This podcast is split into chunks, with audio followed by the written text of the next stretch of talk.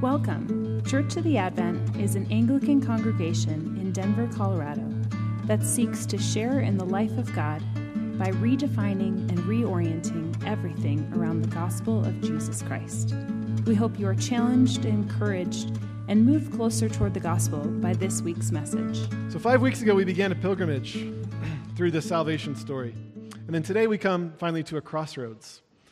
We began by exploring how God created. He created everything good, He created us in His image, and then we became terribly lost. That's to condense four weeks. So then God's Where Are You to Adam and Eve in the garden begins echoing throughout the pages of the rest of the story of the Old Testament. Where are you? Why are you hiding? Why are you ashamed? And finally, one of the essential questions of the Bible rises to the surface, and it's this Is there any hope that God's lost children can be found? Now, before the Old Testament closes, the prophets kindle a little bit of a hope. Now, the Old Testament closes without an answer, without a satisfying conclusion to the question. But the prophets had kindled this little hope in Isaiah 58 9. You will cry for help, and God will say, Here I am. The prophets begin talking about how maybe God Himself will come and be the answer to this question. And that's exactly what happens as the New Testament opens. It bursts like a, like a firework that illumines a new path and a new answer to this question. We discover in the New Testament the resolution to this story, to this question of will we ever be found? The answer isn't going to come from us managing to be found by God. It's actually going to come from God being found as one of us. And that's the incarnation, Isaiah 58 coming to life. In the end, we are found, but we are finally found in Him, in Christ. So I want to frame this week's pilgrimage by shamelessly borrowing from James um, his sermon two weeks ago had this great illustration, this illustration of a soundtrack that has been sticking with me, playing in my mind. So the idea was that we all have a soundtrack that plays kind of in the background, usually in the heart, that informs the way we experience life. So he brought up this Jurassic Park example you know, it did, this example, I loved it. It did painfully remind me, I have to share, of a seventh grade band audition. I was auditioning for the trumpet to see which chair I'd be in. And I'm telling you, at home, when I practiced, I was practicing in the mirror in my bathroom downstairs, and I was just nailing that song on the trumpet. It was so beautiful. And then I get in front of the band director, and I'm so nervous, and it just turns into this, like, just slobbery series of brassy squawks. And I get, I get last chair, and I think that was the end of my trumpet career. It was supposed to be the Jurassic Park theme song. Anyhow, the point is this James asks us to imagine that if the, that scene, if you've seen the movies where the, the dinosaurs are first glimpsed, and you hear that da na na na na na na na na na, imagine if that was replaced by the dreadful thumping of jaws. Like, how would it change how you experience that scene? The music, the music of our hearts changes how we experience the ups and the downs of life. In 2007, I spent several months in Calcutta, India, serving at a place called Nabujiban. It was the Mother Teresa home for severely handicapped men and boys. My experiences there were really beautiful and really devastating. So much of the Indian culture, the, the people and the food and the color, was really beautiful. But the ministry in and around Nabujiban was also really difficult, really emotionally hard as I was riding through the taxi, in the slums especially, not all of it was slums, but when we went through the slums, the smell of sewage, the smell of burning trash would fill my nostrils. And then at almost every stop, children who had clearly been orphaned, and often they were sick or disfigured, they would knock on the car window and they would beg for food. Then outside of Nabujiban, I saw several people apparently dropped off on the curb to be taken in or to die. And inside the home, overworked nuns and employees did their very best to dress and feed and clean and wipe and generally care for too many men and boys who had been abandoned by family and were incapable of caring for themselves. And the essential question that I lived through as I was there in this experience was really, is there any hope? Is, the, is there any hope for this devastation? So I fought for hope, and in some days I feel like I, I lost, and in some days I feel like I found it. And when I did find it, I usually came by way of my morning ritual. So every morning, as I'd bump along in the taxi, I'd watch Calcutta wake up. You know, I'd watch the crisp morning dawn and people come out and begin to get ready for the day. And as I surveyed the city, I'd put my headphones on and I'd blast a song called You Are Not Alone by um, you're Not Alone by an early 2000s California band called Saosin. And whatever else the song said, the chorus just said it over and over. It screamed it over and over again. You are not alone. You're not alone. You're not alone. and I listened to it and I played it and I prayed it thousands of times during those two months. I listened to it this week a lot as I was thinking about it and preparing the sermon. Now, I don't know if I was playing that soundtrack for, for me or for the people of Kolkata or for the boys of Nabujiban. I think the answer is D, all of the above. But I tell you that the story, that story, because I basically, it's, it's really the only thing I want to say to you this morning. Because of the incarnation of Jesus, you are not alone. The incarnation, if it were a song or a soundtrack, it would scream this truth to you. It would whisper this truth to you. It would sing this truth to you, to all of humanity. In the beauty and in the devastation of life, you're not alone. That's what the incarnation tells us. So if you're following along in Backyard Pilgrim, we're in week five. And the question again, where was Jesus found for us? Because he was found for us. And the answer, we're going to see three answers. He was found in the womb, he was found in Nazareth, and he was found as a teenager. So, first, he was found in the womb. You know, John's gospel begins with a recreation story. In the beginning, just like Genesis, in the beginning, and what happened? The Word was with God, and the Word was God, and the Word what? The Word became and so God didn't FedEx inspired scripture to us from the distant safety of heaven. He didn't deliver a thumb drive full of data about himself where we might find him and plot our way back. He took on flesh. He came to Mary's womb. And the great here I am of Isaiah, the promised coming of God, happens. Mary receives the word of God and conceives. And as with Genesis, so now God is patiently, silently present once again. The Word became flesh in and through Mary's womb. Now, many of you, some of you have had babies yourself or you've been present for the process. But if you haven't, I'll put it this way. In one episode of, who's seen the children's show Bluey? Most of you who have kids have. If not, you might actually enjoy just watching it. It's hilarious. Um, in one episode, Bluey says to his dad, Dad, I'm bored. And the dad, not quite hearing him right, says, I know you were born, kid. I was there. And then he gets this distant look in his eye and he says under his breath, It was a real eye opener. because the birthing of a child is, is a, um, it's a magical and miraculous and beautiful process. It's also an intensely physical, intense, painful process for the mother and the child. Where was Jesus found for us? He was found in the womb. I don't often quote Max Lucado, but when I do, I mean it. He says, In Christ, God came near. In Christ, God stretched against the walls and floated in the amniotic fluids of his mother's womb. Mary changed God's diaper, watched him learn to walk. He played in the streets with the neighbors' children. Jesus may have had pimples, he may have been tone deaf, it could have been that his knees were bony. He was, while completely divine, completely human. For 33 years, he would feel everything you and I have ever felt. He felt weak, he grew weary. He got colds. He got cold. He got hurt. He got tired, and his head ached. To think of Jesus in such a light is, while it can seem irreverent, it's not something we like to do. It's uncomfortable. It's much, it's much easier, he says, to keep the humanity out of the incarnation, to clean the manure from around the manger. There's something about keeping him divine that keeps him distant and packaged and predictable.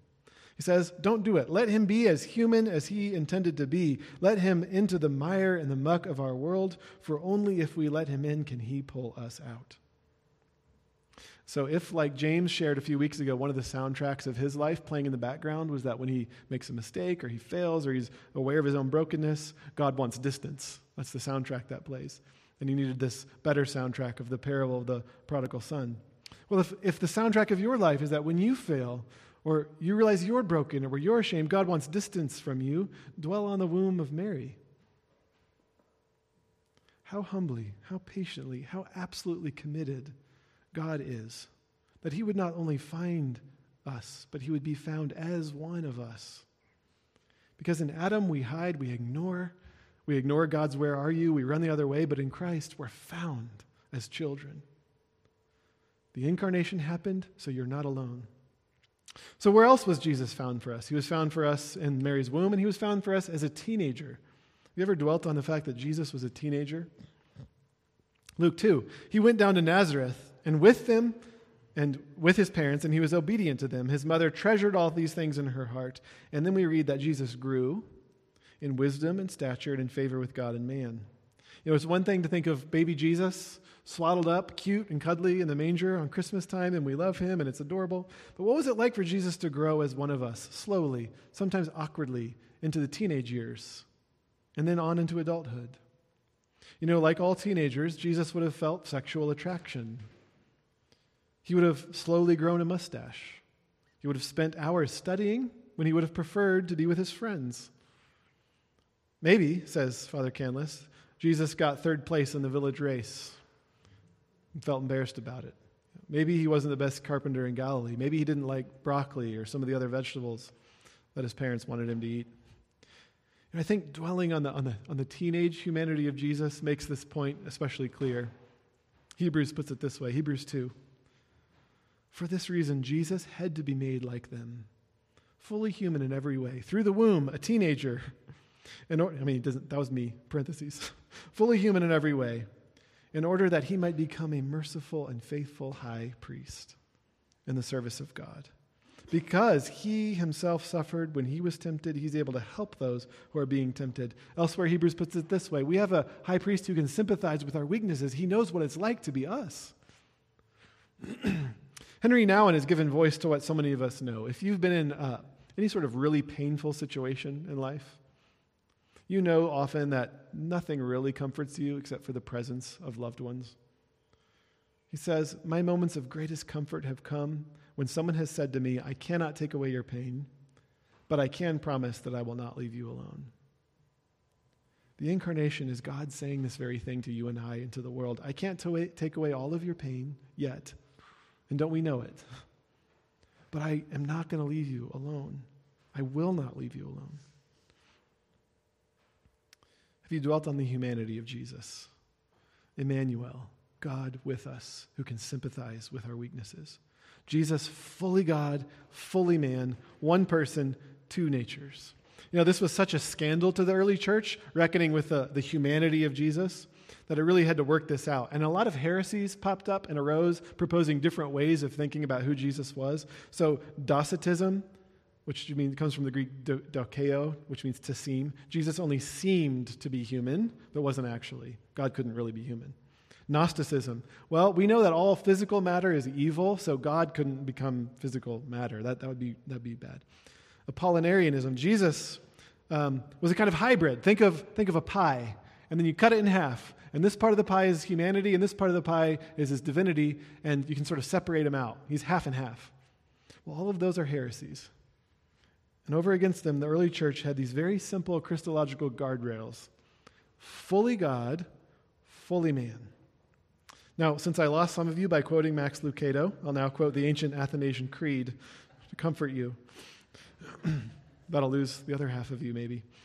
But here's how the Creed puts it We believe and confess that our Lord Jesus Christ, the Son of God, is God and man, God of the substance with the Father begotten before the worlds, and man of the substance of his mother, born into the world. Perfect God and perfect man, equal to the Father as touching his Godhead, and inferior to the Father as touching his manhood.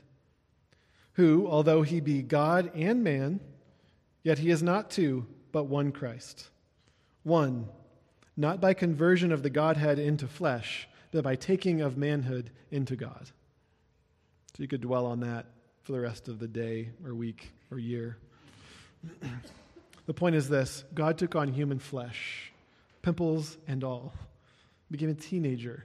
How far would God go to be found as one of us? He'd go all the way to middle school, dare I say. The incarnation happened, so you are not, you're not alone. He knows what it's like to be you. So, lastly, where was Jesus found as one of us? We've said he's been found in the womb, he's been found as a teenager, and finally he was found in Nazareth. You know, when John finds out that the Messiah, in John 1, sorry, Nathaniel hears that the Messiah comes from Nazareth, and what does he say? Nazareth? Can anything good come from there? And it's a fair question because Nazareth was a, you know, far from impressive, 500 to a 1,000 people, backwater little village. What does it communicate to us that the Messiah came through Nazareth? Well, I think at least two things. It communicates to us that Jesus, the Messiah, he's, he's incarnate among the humble, he's with the humble, and he's in the ordinary. So, first, the humble. Like I said, Nazareth, it's like it's an unsightly little blip on the radar of first century Palestine. It's a tiny place, it's a dirty place, it's a poor, uneducated, nowhere kind of place. Can anything good come from Nazareth? And the answer is no. It, it, nothing good comes from Nazareth, not in terms of worldly thinking. New Testament scholar Darrell Bock says this Most of us, had we designed the plan, we would have made great pomp and circumstance out of the incarnation. We'd probably have him arrive in Rome, to be honest. But the fact that his birth was like any other common birth says a lot about the great lengths God goes to in order to identify with the most humble people of the world. God may be the God of the universe, but he is no elitist. It's been well said that some of us can't seem to find God because we don't look low enough. This goes for the Nazareths in us and the Nazareths around us. What do I mean? Well, in us, don't we fear going to some of the places that are dirty and shameful, forgotten, places of shame or regret or failure. And we, we think that God runs from such places, but friends, He is born into such places. This is where He loves to come and greet us with His grace Nazareth. And around us, we often think we're going to find God in places of power, but uh, He is among the poor. He's in places like Nazareth, like Kolkata, like Mean Street Ministries on West Colfax Avenue. He identifies with the lowly because he was lowly. And as we grieve over the violence in the Middle East over these weeks, it's heartbreaking. We also remember that Jesus, the incarnate God, bled into that same ground. He knows what it is to suffer unjustly. He too was caught up in the violence of a violent world. So he's among the humble and the hurting and the suffering because he lived in humility and he hurt and he suffered. Second, Nazareth, as his hometown, communicates that he's found in the ordinary, not just with the humble, but in the ordinary, ordinary of life. So he's born, he's a baby, he becomes a teenager, and then what? Well, we don't know. It's like the dark ages. We just, we just don't know. You know, suddenly he's 30 and he's doing public ministry. What happened between his puberty and his public ministry? Well, it's safe to assume he did what everyone else did. He, he grew up. You know, he developed his trade, he spent time with friends, he read books, he, he occasionally watched a sunset or celebrated a birthday. He went to his favorite tree to, to nap under it on a Sunday afternoon. He went to the synagogue and prayed. You know, in modern language, he, he went to his favorite coffee shops and he hung out with friends. You know, he spent time just doing what any of us do living life. He navigated the ordinary challenges of growing up. Now, the question is was this a waste of time? Was it like all a waste of time until he finally got going with public ministry? No, Jesus was delighting in being God's Son in down to earth ways, and that's exactly what he was meant to be doing. Why? It's so important that we insist on Jesus entering into the full humanity, including the ordinary life, because as Gregory put it in the fourth century, the unassumed is not healed. Well, what does that mean? It means that what has not been taken on by Jesus has not been redeemed by Jesus. Jesus took on and assumed our humanity because his mission, it was not just his passion, his death on the cross. His mission was to redeem all of life, ordinary life, to reclaim it and turn it back towards God. And in doing so, he sanctified the ordinary. Matt's wife, Julie, um, Matt, who wrote Backyard Pilgrim, his wife, Julie Canlis, is a theologian. She put it this way in her book called Theology of the Ordinary. She says, The Son inhabited all human existence to transform it. This is an extraordinary benediction upon our ordinary lives. Where was God found for us? Making himself, you know, making himself a decent lunch and cleaning up the dishes afterwards you know, surely he also felt that small ache in his lower back from bending over, doing the ancient Near East equivalent of whatever like the kitchen sink was as you're washing the dishes and your back is hurting. Like Jesus knew the little nuances of ordinary life. It's an extraordinary benediction upon our ordinary lives. In this sweet little book, Every Moment Holy, takes this idea I've just talked about, the ordinary, and, and how it's sacred, and it, and it runs with it in the form of liturgy. I want to share for, with you a little bit of the liturgy from, uh, it's called a liturgy for those who have not done great things for God. And it gets at this idea that God is in the ordinary. How many times have I been told, O Christ, by well meaning people like me, that it is my destiny and my charge to go out into the world and do great things for God.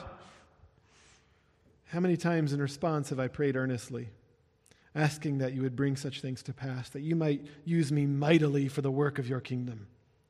And how many times then have I waited expectantly and waited and waited for that great thing, whatever it might be, to be made obvious? How many times have I felt then the gradually settling weight of disillusionment? of disappointment and confusion. When no great thing materialized, when no life changing opportunity suddenly arrived at my doorstep, when no such moment of call or clarity was ever manifest at all. In the confused afterglow of these receding anticipations, I am always faced again with the unglamorous reality of my own life. I am faced again with the same litany of tired temptations towing their attendant shames. And in such times I am left, O Lord, wondering if I have somehow missed your call completely, and whether I might just as well abandon this pilgrim path entirely, for I fear that you must see me as I see myself, unfit for any special service to you, or to your people, or to this world. O child of God, listen well and be comforted. He has never judged you unfit for any service. He has called you to. For it is in Christ's righteousness that He has clothed you, and His measure of greatness has never been your own. If you would pray to do great things for God, then you must pray such prayers without regard for how they should be answered. And here's getting to the point I'm trying to make now with ordinary sacred life. Pray these prayers knowing that in His true and holy reckoning, such greatness will most often be expressed in a long practice of humility and sacrificial servanthood, and not in any pursuit promising a rise to power or position or prestige. His might is most often displayed as the grace that cradles and transcends our brokenness and poverty of spirit. And so be invested, child, in simple obedience to your King, and in long faithfulness to his call Shepherd daily those gifts and tasks and relationships, those ordinary things He has entrusted to you, regardless of outcomes and experiences. He concludes this way Be content, then, in the station He has appointed to you in this season. And yet be ever ready to move at the impulse of His love. Tend well those things that are before you, however humble they be. And He will lead you in time to other good works. Whether big or small is of no matter. He attaches no numbers to your service. It is your heart and faithfulness he appraises. Do you hear in that the invitation to an ordinary life? To a simple, ordinary, sacred life. So, what have we said? In Eden, we hid, and God asked, Where are you? And we ran in shame, and the question was, Would we ever be found? And God promised in the prophets that He would find us. And in the end, He didn't only find us, He was found as one of us. And now, because of the incarnation and the sending of the Spirit, the words of Isaiah ring true. You will cry for help, and God will say, Here I am. And so, in the beauty and in the devastation of life, in the tender years of your childhood, in the stretching teenage years, and into ordinary life beyond, Jesus was found as one of us. He is Emmanuel, God with us and therefore you are not alone. And that can be the soundtrack that accompanies you this week. No matter what you're walking out of here into, whether great things for God or humble things like laundry and dishes and whatever else it is you're putting your work to, you're beloved because you're not alone and you're found in Him. And I pray that would be the soundtrack that you live to this week. Father, I pray for any who are struggling with loneliness, especially, that the incarnation would be a reminder of how far you would go to identify as one of us, to be with us, and now by your Spirit are present still with us. Would you walk with us from here into our weeks and remind us of your, your presence and your love every step of the way? We pray in Jesus' name. Amen. Thanks for listening. We encourage you to take a moment to reflect on what God might be saying to you through what you just heard. For questions, additional information, and resources, please visit adventdenver.com.